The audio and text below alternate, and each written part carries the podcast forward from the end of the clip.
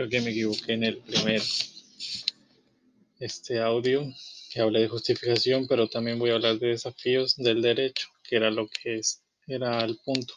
Si bajo muchos aspectos en el umbral del siglo XXI se nos presenta nuestro mundo afectado por múltiples crisis y convulsiones, graves problemas nos afectan profundamente el hambre en el mundo, la inmigración, la ecología, el terrorismo, la amenaza de guerras, la enorme desigualdad en la repartición de la riqueza.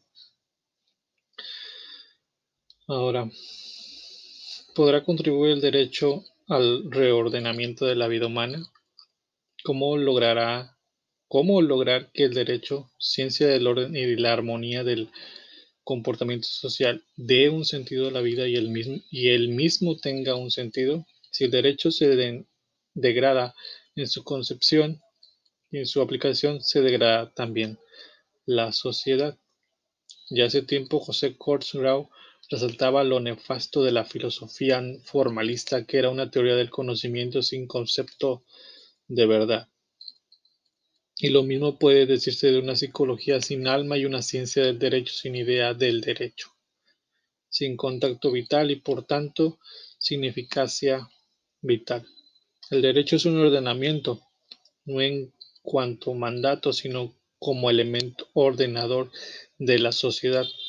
Por orden se entiende la disposición de diferentes elementos de acuerdo con un criterio determinado. Así, puedo ordenar mis libros conforme a los colores, tamaños o materias. En el desorden o caos no existe relación armónica entre las partes de un conjunto. Existe un admirable orden en el cosmos y mediante el derecho se trata de procurar un orden en la sociedad. En el orden se establece una finalidad.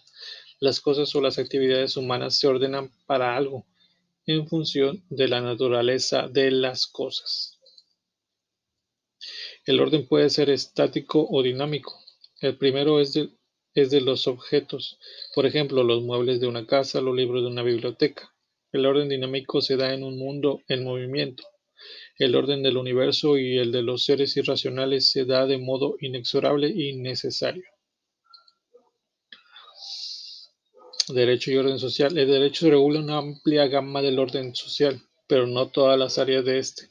Algunas son propias de la moral y otras de las costumbres sociales.